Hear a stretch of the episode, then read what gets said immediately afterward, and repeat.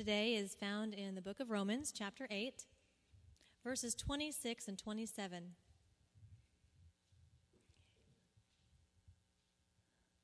It's also on page 944 in the Black Bibles. Please stand as we read this together.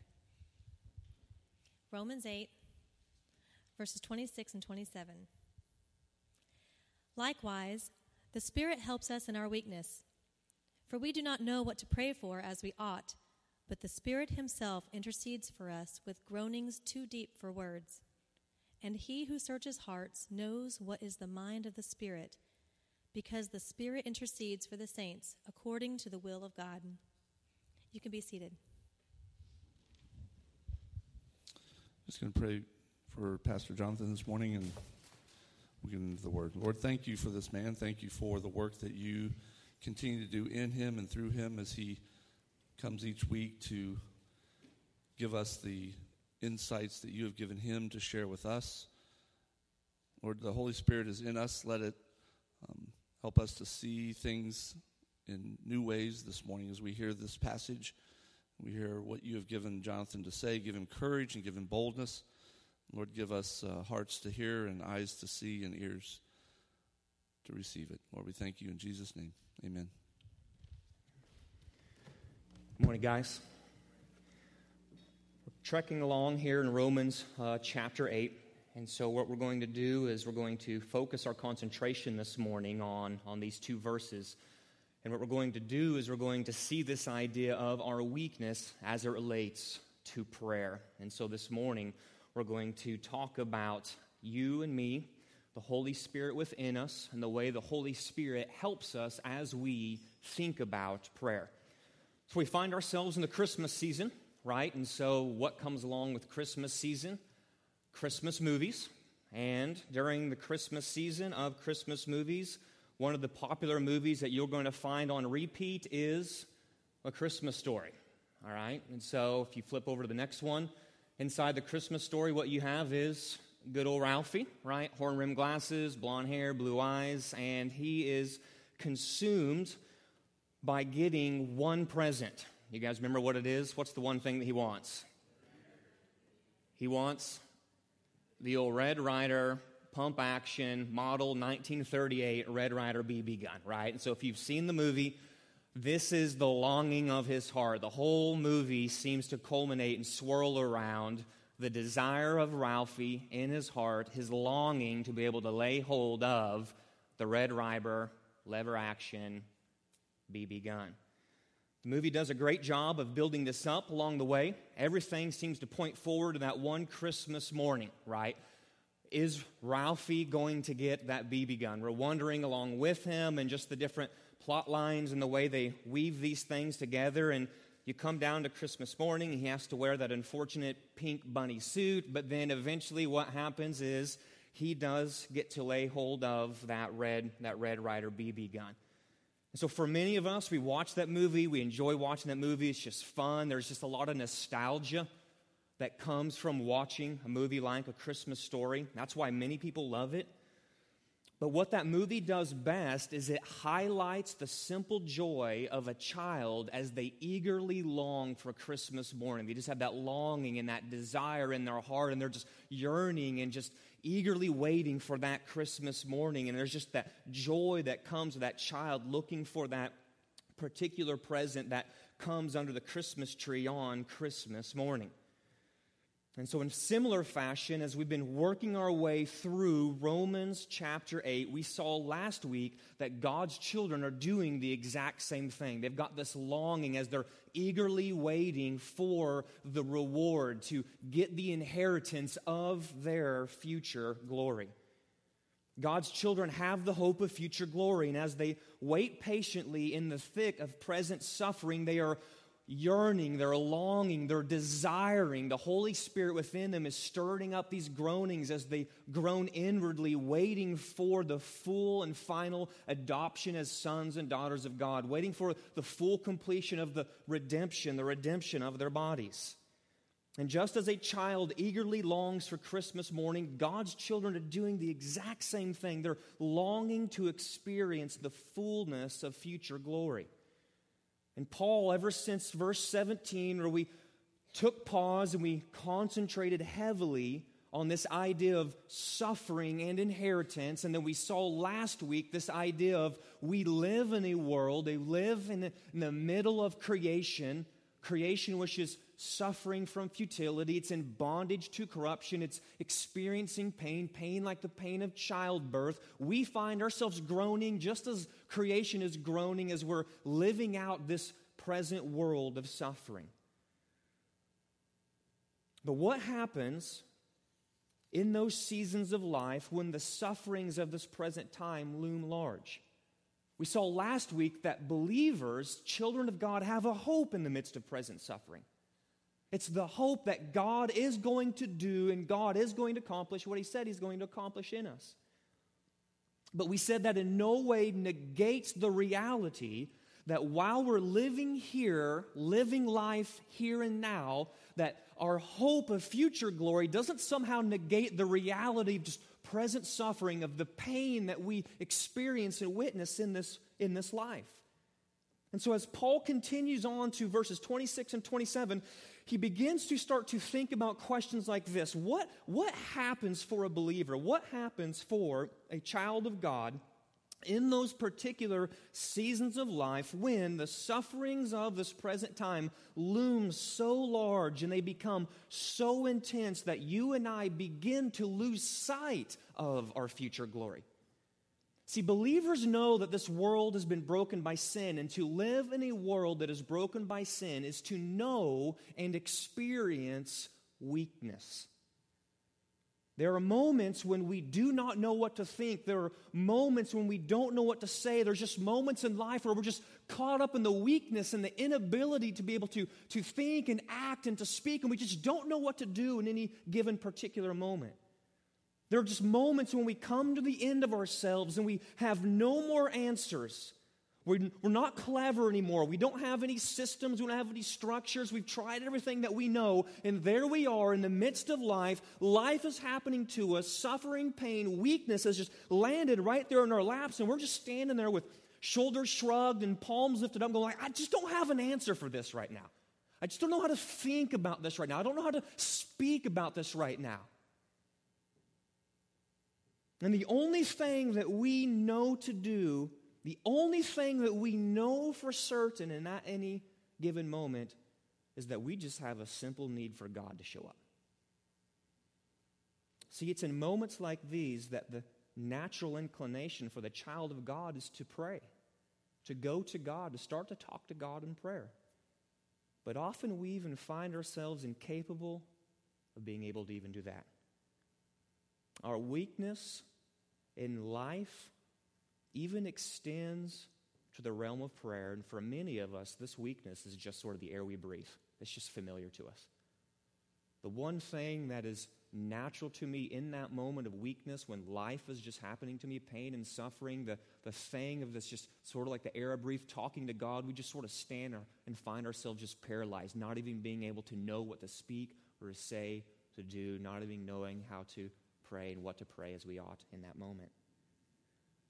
So the question I think for our text this morning as we as we zoom in and we concentrate specifically on verses 26 and 27 comes down to this to this question. In these moments of weakness, when we find ourselves wanting to pray, but we have no words to pray with, when life lands in your lap, when weakness becomes your friend, moves into the spare bedroom of your house, and you just stand there not knowing what to think, what to say, what to do, the question I think just boils down to this simple this simple phrase What do God's children need to know in that moment of life? What do we need to know? I think the answer is this that when we are weak in prayer, the answer to our weakness is the Spirit's help in prayer. The Spirit's help in prayer is the answer to our weakness in prayer. So when we find ourselves weak because of suffering in this life and we just are being inundated with futility and decay and corruption, and we just don't know what to do. We don't know what to speak, and we just find ourselves just unable to utter words back to God. And we just keenly become aware, acutely aware of our complete inability to be able to even utter words to God in prayer. What do we do in that situation? Paul answers that question with these two verses. He says, When you are weak in prayer, you're not lost, you're not without hope. Why? Because you have hope, you have an answer. And the answer is this that when you are weak in prayer, the Spirit steps in, who is mighty and powerful in prayer, and He is interceding on your behalf. That's the main point this morning. The Spirit's help in prayer is the answer to our weakness in prayer. Paul's going to break this down in two ways. We're going to see this in verses 26 and 27. We're going to see this the believer's weakness in prayer, and we're going to see the Spirit's help in prayer believer's weakness in prayer and the Spirit's help in prayer. So go ahead and open up your copy of Scripture. Turn to Romans chapter 8, look at verse 26, and the first thing we're going to look at is this the believer's weakness in prayer. Look at the first part of verse 26. Paul writes this Likewise, the Spirit helps us in our weakness. In our weakness, we do not know what to pray for as we ought. The believer's weakness in prayer. So, for the children of God, our present reality is marked by one of weakness, okay? So, for Paul, our weakness presents itself in at least two ways. So, when we think about weakness, we try to wrestle with this idea. When Paul says, in our weakness, we as the children of God are weak, what, what exactly is Paul trying to say there? And I think he's saying at least two things. The first thing we can know about our weakness is this that as we experience the sufferings of this present time, we come to know our weakness. The pain of suffering in this life that we experience has a way of magnifying just how truly weak we really are. So we can become so overwhelmed with sin, so overwhelmed with suffering, overwhelmed with affliction, overwhelmed with pain and hurt, that it brings us to the place where we just do not know what to pray for as we ought. This pain of suffering and of just experiencing the, the sinful fallenness of creation, it produces a kind of heart paralysis that becomes so severe that it leaves us oftentimes in this place of just helpless indecision. I mean, surely you've been there before where just something just so shocking happens, something so so mind-blowing happens this just unexpected thing of suffering and hurt just lands in your lap and instead of going i know exactly what to do in this moment you're just standing there you just feel helpless and you and all you know is indecision that pain of suffering just punches you in the gut so hard it comes in so fast that it literally leaves you and I unable to speak anything that sounds like a prayer in that moment. In this sense, God's children know weakness very, very intensely. But see, weakness is not only to be seen through the lens of present suffering in this world, but we can also know our weakness just as we experience our finiteness. The fact that we're not infinite, the fact that we have limitations. See, this kind of weakness is not necessarily the weakness of suffering and pain, but it's just merely the weakness of knowing our limitations as human beings. See, you and I are not God. We do not know all things. And our inability to know God's will perfectly in any given situation only goes to magnify our weakness. So there's just times and seasons and moments of life where it's not necessarily affliction and suffering and persecution as we associate with Christ. It's just the weakness of going, man, do I buy this house or do I not buy this house? Do I rent or do I buy? Do I move to another state and take this job or do I stay? Do I buy this car or do I buy that car? Which college am I supposed to choose? Should I marry this man? Should I marry this woman? Are we ready to start a family? Where am I supposed to invest my money? I don't want to be schnookered. I don't want to someone to come and steal my money. When am I going to retire? Should I retire? Can I retire? Who's going to care for me when I get older? See, those aren't necessarily the questions of just extreme pain and suffering that, that comes from, from being in this present time, but those are just weaknesses that become magnified because when those moments, when we ask questions like this, what we're doing is we're just bumping right smack dab into the limitations that we have as human beings because we just are not God. We don't know His will perfectly. See, the enormity of the decision, coupled with the reality that we don't know all things, also has a way to bring about that heart paralysis which renders us unable to pray, to pray as we ought. Do I buy this house or not? I don't know. Like if I do, maybe, and I don't, and there's this variable, and what happens, and if, and if, and what, and then we just spin and spin and spin and spin, and, and what we do is we just get caught up in the midst of our weakness, not knowing what to pray or how to pray as we ought. See, when we read this first first phrase, this first portion of verse 26, where Paul writes that in our weakness we do not know what to pray for as we ought, Paul wants us to see our weakness, and he specifically, more narrowly, wants us to see our weakness as it relates to prayer. But we have to remember that this is not an encouragement to give up on prayer. See, prayer is a part of the Christian life, and when we feel that we have no words to pray, we do not need to feel that we cannot pray. Hope is not to be lost to recognize our weakness in prayer. It's not an invitation to think, well, I'm weak and I don't know what to pray for as I ought, so I might as well just not do it. No, that's not what Paul said.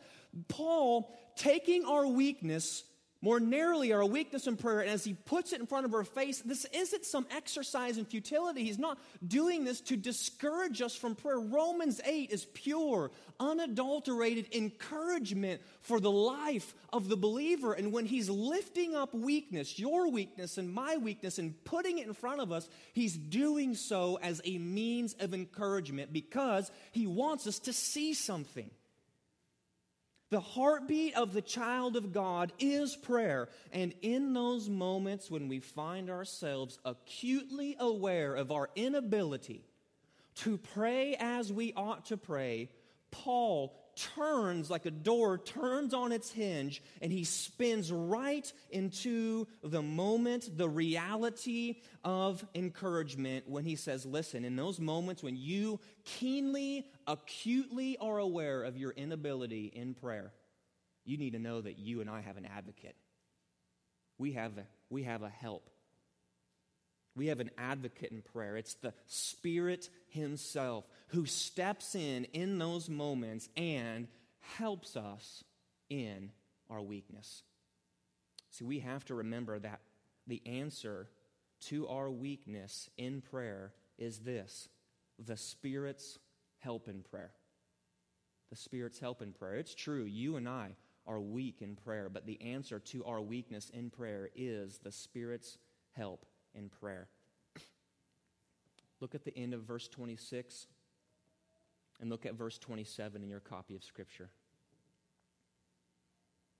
So Paul writes, The Spirit helps us. The Spirit Himself steps in in those situations and He helps us into verse 26 as He intercedes for us with groanings too deep for words. That is how He helps us. The help is His intercession. Okay?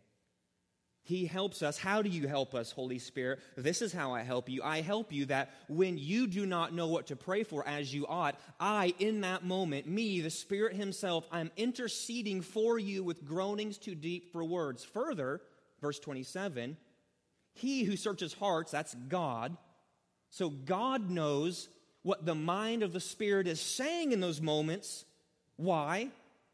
How can God know what the Spirit is saying in that moment when He's interceding for us with groanings too deep for words, it's because of this reason. Into verse 27. The Spirit is the one who intercedes for the saints according to the will of God. This is the Spirit's help in prayer. So, when it comes down to the difficult business of prayer, the Spirit helps us in our weakness, and He does this as He intercedes for us in prayer. So when you zoom in on that one little word towards the front end of verse 26, that word helps. It's a very, very unique word. It's only found two times in Scripture. Here, And the other time it's found is back in Luke's Gospel, chapter 10, verse 40, in the midst of the conversation where Martha and Mary are serving Jesus. Jesus and the disciples show up in their village. Martha welcomes, welcomes Jesus into the home. Mary chooses the path to sit and listen to Jesus, but Martha was distracted with what? Serving. Okay? She was prepping, she was cooking, she was getting things situated for Jesus, Jesus and the disciples, maybe other guests that are in the home. So she's spinning like a whirling dervish. She's just going around and around and around in the house. But in the end, the task was more than she could handle on her own. She needed some help.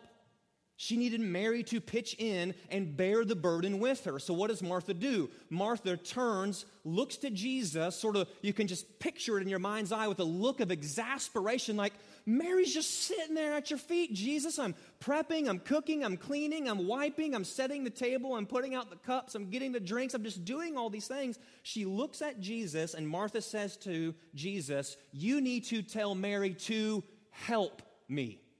And there's that word help. I need someone to, to come along and bear this burden with me.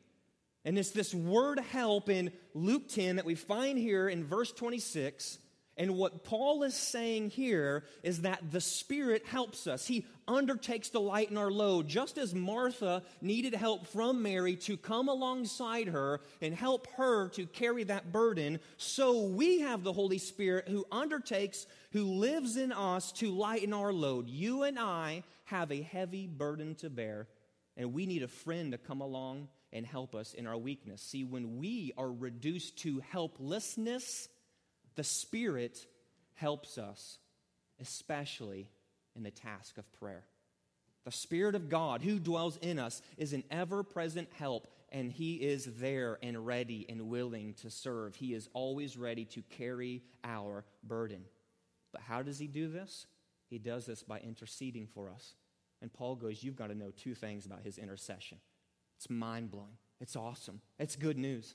He intercedes for us in two different ways. The first way he intercedes for us is this the Spirit intercedes for us with groanings too deep for words. That's one way that the Spirit comes along to intervene on our behalf, to carry our burden for us because we are incapable, unable to carry this burden ourselves. He intercedes for us with groanings too deep for words. So, as you and I experience our weakness in prayer and just find ourselves groaning, it's in these types of moments that the Spirit just steps in, comes to our aid, and bears that burden for us. We just simply don't know what to do. Our words may fail to formulate into anything that sounds like a prayer, but the Spirit knows full well what to do in those moments. We're just lost. He's not lost. We don't know what to do. He perfectly knows well what to do.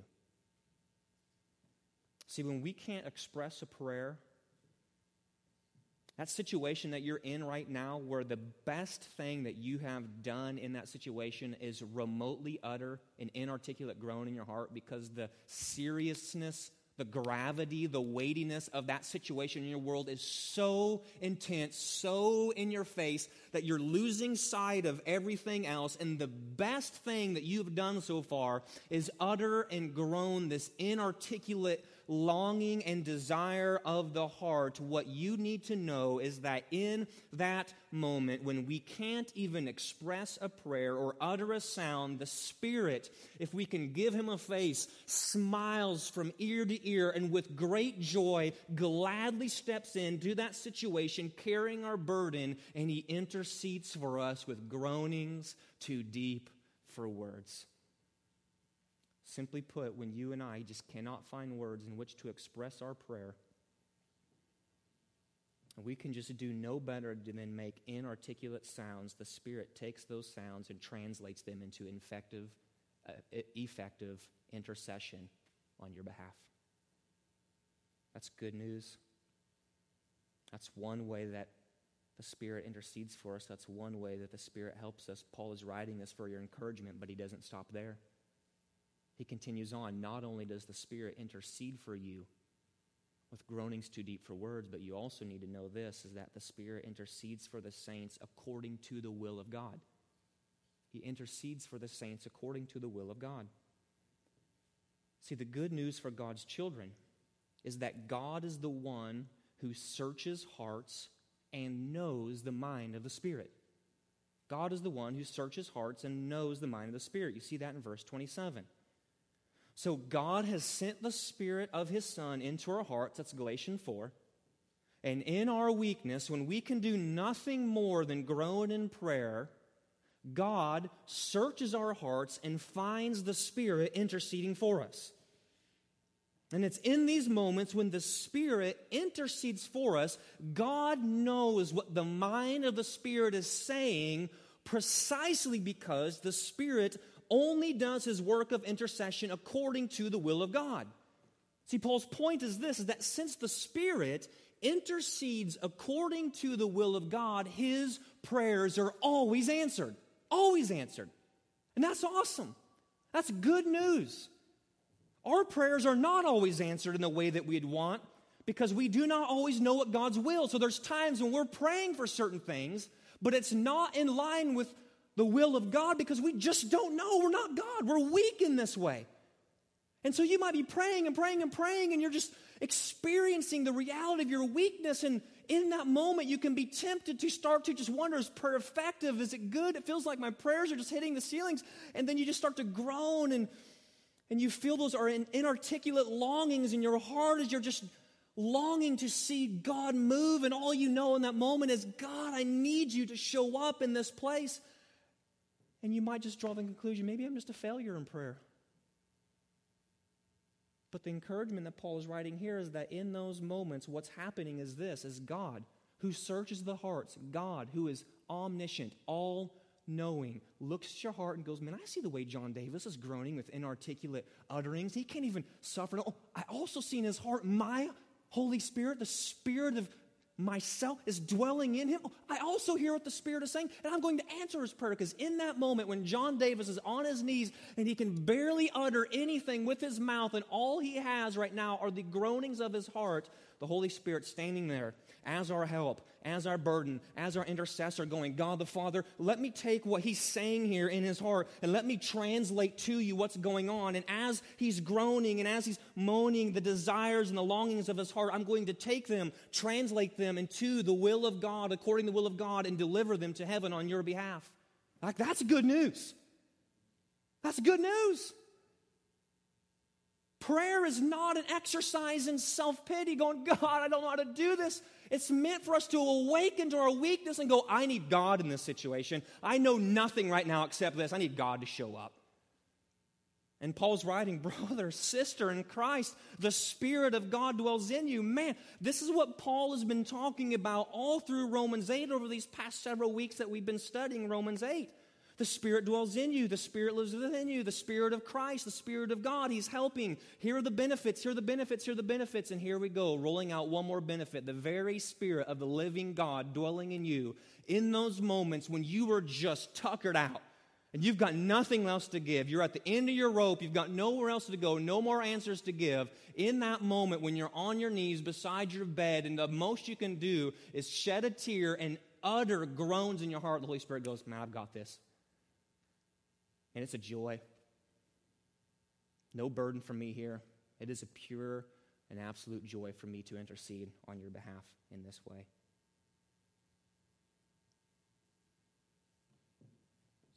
So, in light of all of this, how can you and I respond to the reality of the Spirit's help in prayer? This is what Paul's talking about in these two little verses. You and I are weak. There are moments when we don't know what to pray for as we ought, but it's in those moments the Spirit helps us in our weakness. How? He intercedes on our behalf with groanings too deep for words, and as he does this, he's doing it according to the will of God, and there stands God who searches all hearts and goes, I see his groanings, I see the Spirit at work, and it is my joy. I'm telling you right now, I know exactly what the Spirit is saying because he is doing this work according to my will. How do we respond to this? Reality. There's a bunch of ways we could respond, but this morning I think what God has just pressed on my heart is this is that you and I must recognize that we never graduate out of weakness. We just never graduate out of weakness. See, for many of us, weakness in prayer is all too familiar, and it is one of the things that bothers us most about our relationship with God. You know your weakness. You look at yourself in the mirror every morning, and the reflection that comes back is this is a brother, this is a sister in Christ, this is a believer who knows weakness.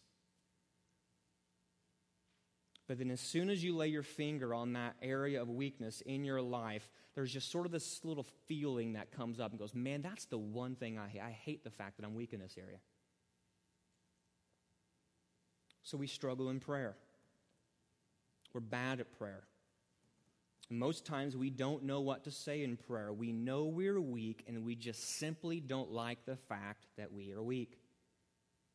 So when we read passages like Romans 8, verses 26 and 27, concerning our weakness in prayer, we can run the risk of misreading what Paul is saying about our weakness if we are not careful.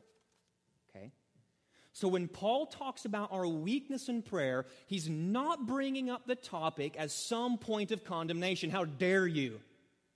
How dare you be weak, you subpar Christian? When are you going to ever arise to my level, the great Apostle Paul? You're weak. You shouldn't be weak. It's not as if this is some call to wake up, to grow up, to get our act together, and to stop relying so heavily on the Holy Spirit. Hey, the Holy Spirit's doing this job for you, but He doesn't really like it. Can you just please get to the place where He can go on and do some other things in your life to where He doesn't have to intercede on your behalf according to the will of God? When are you going to move from JV to varsity squad? Start doing some things on your own. Paul's not saying that.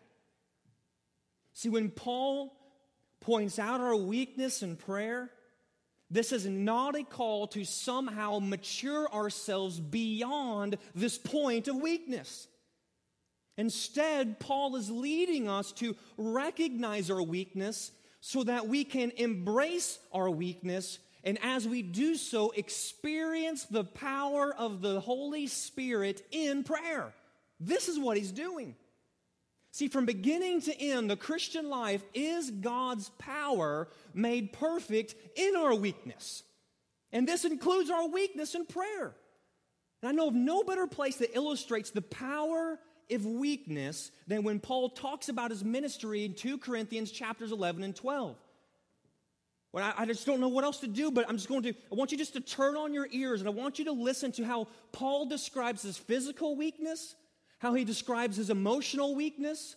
And when he does the two, he says, I started praying in a certain way, but when I started praying in a certain way, God, take this weakness away. I don't want this weakness. I don't want it. Remove it. Pull it away from me. God steps in, answers that prayer in a way that we might not expect. See, Paul writes this with far greater labors, far more imprisonments, with countless beatings, and often near death. Five times I received at the hands of the Jews the 40 lashes less one. Three times I was beaten with rods. Once I was stoned. Three times I was shipwrecked. And night and a day I was adrift at sea on frequent journeys in danger from rivers, danger from robbers, danger from my own people, danger from Gentiles, danger in the city, danger in the wilderness, danger at sea, danger from false brothers. In toil and hardship, through many a sleepless night, in hunger and thirst, often without food, in cold and exposure. And apart from other things, there is the daily pressure on me of my anxiety for all the churches. So he says, Here I am, serving Christ, and all I know is weakness. Physical weakness. All these things are happening to me, and it's just weakness everywhere. Weakness is the air I'm breathing. And not only do I know full well the experience of physical weakness, but then there's just sort of realm of just this inward emotional weakness that I know. Apart from all these other things, there's just this daily pressure on me, anxiety. I know an anxiety. I have a desire for the churches, and as I desire these certain longings for the people of Christ to get and to, to learn and to apply and to grow in. It just creates within me this anxiety. I'm anxious for the church. So Paul writes, Who is weak? And I'm not weak. Who was made to fall? And I'm not indignant. If I must boast, I will boast of the things that show my weakness. Then he jumps down a little bit further and he says this A thorn was given to me in the flesh, a messenger of Satan to harass me, to keep me from becoming conceited. So, what does Paul do? He turns to prayer. What the children of God do when they're experiencing weakness. Paul describes his weakness as what? A thorn in the flesh, a messenger of Satan to harass me. Paul doesn't like it. So, what does he do?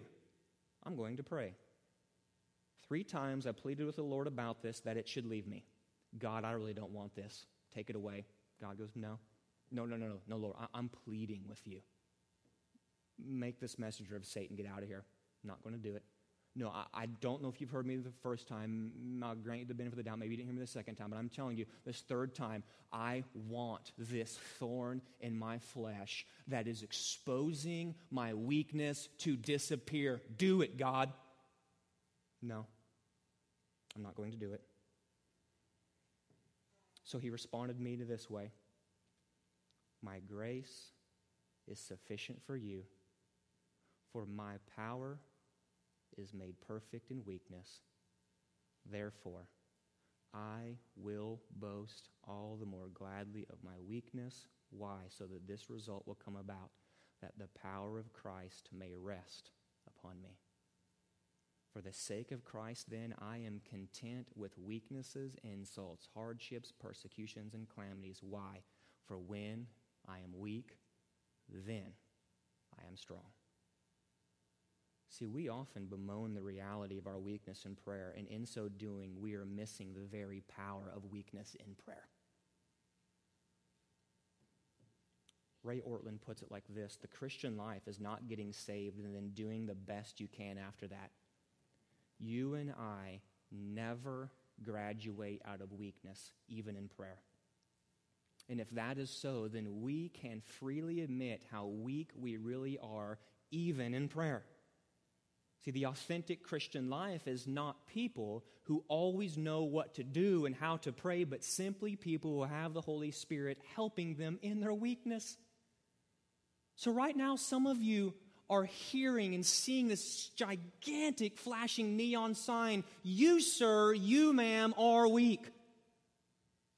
And the tendency of our heart, the sinful tendency in our heart, is go as I see this weakness, and I'm going to do everything in my own power and ability to make sure this weakness disappears. And Paul's going, No, don't do it. Embrace this weakness.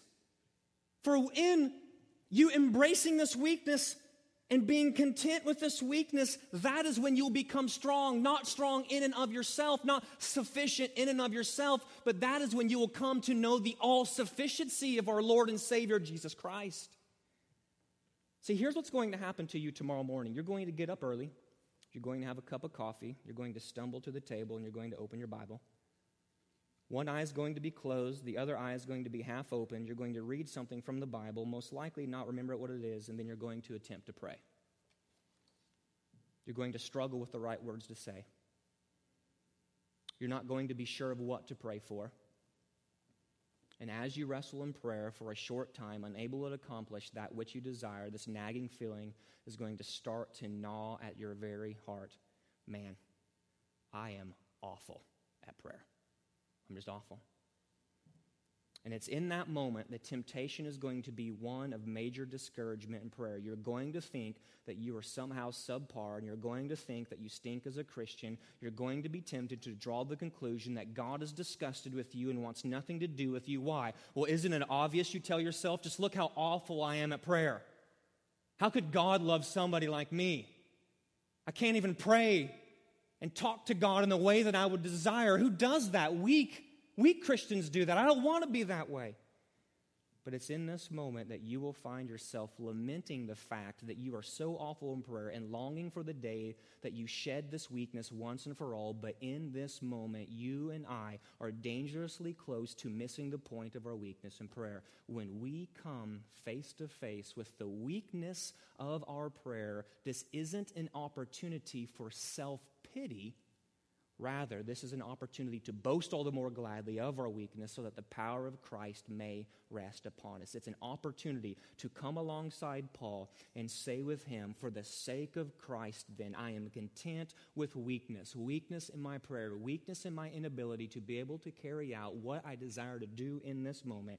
And when I am weak, then I am strong. Brothers, sisters in Christ, this is it. May we see our weakness in prayer and come to delight in this weakness. May we see that the answer to our weakness in prayer is not more of us. It's not self sufficiency. It's not turn inward on yourself, get your act together so that way then you can come and present yourself to God and go, Look, I know back here last year, last month, last decade, it was really awful in prayer. God, I'm sorry for that, but I've done all these things to make myself better so that I can come and present myself to you as one who is not weak in prayer. No, that is Christless, that is self sufficiency. The purpose of weakness and prayer in your life is to point you to the all sufficiency of Christ. And that's the good news of the cross. That's the good news of grace. That's the good news of the way the Holy Spirit works within you in prayer. May we see that the answer to our weakness in prayer is not more of us, but it is full reliance upon the Spirit's help in our prayer. God, you are good. You are gracious. You are all loving. You are all satisfying. My hope is that as you work among your people this morning, that you would lead us to the place where we do not flee and attempt to run from the reality of our weakness, the reality of our weakness in prayer, but that we would, in the face of our weakness in prayer, turn and run right to the source, the fountain of grace Himself, Jesus Christ. And may we find the all sufficient power of Christ in that moment, the power of the Spirit of Christ living within us. That is our hope in our weakness. The Spirit is the answer to our weakness in prayer. In Christ's name I pray.